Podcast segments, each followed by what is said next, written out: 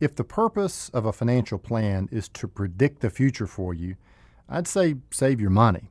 You'll do about as well with a monkey throwing darts at some charts. But if you want to know what the real purpose of a financial plan is, look no further than what happened to the University of Arkansas Razorbacks and the New Orleans Saints just a few years ago. Well, if you're not a football fan, here's a little background on both teams. Each had a great season in 2011. Both teams brought most of their key players back into the 2012 season, but these teams also share another bit of history in common.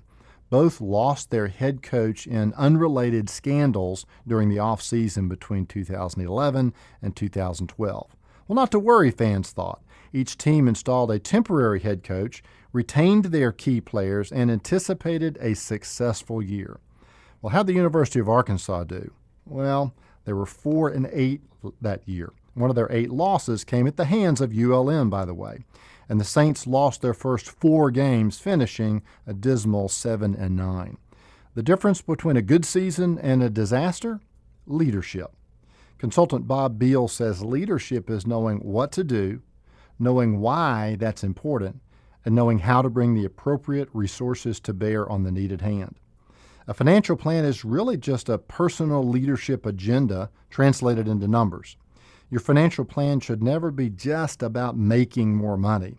It should be a financial roadmap to achieving your life goals. So, borrowing from Bob Beal, do you know what to do next financially? If not, that's the first step.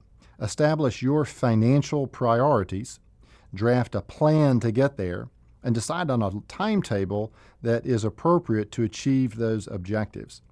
And once you know where you want to go, have you focused sufficiently on why that's important to you?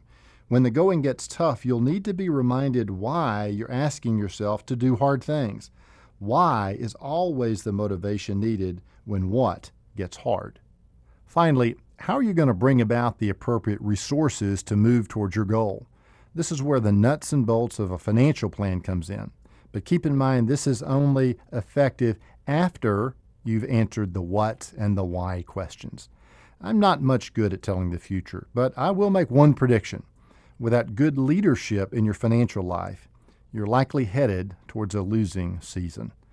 Offering you wisdom on wealth, I'm Byron Moore.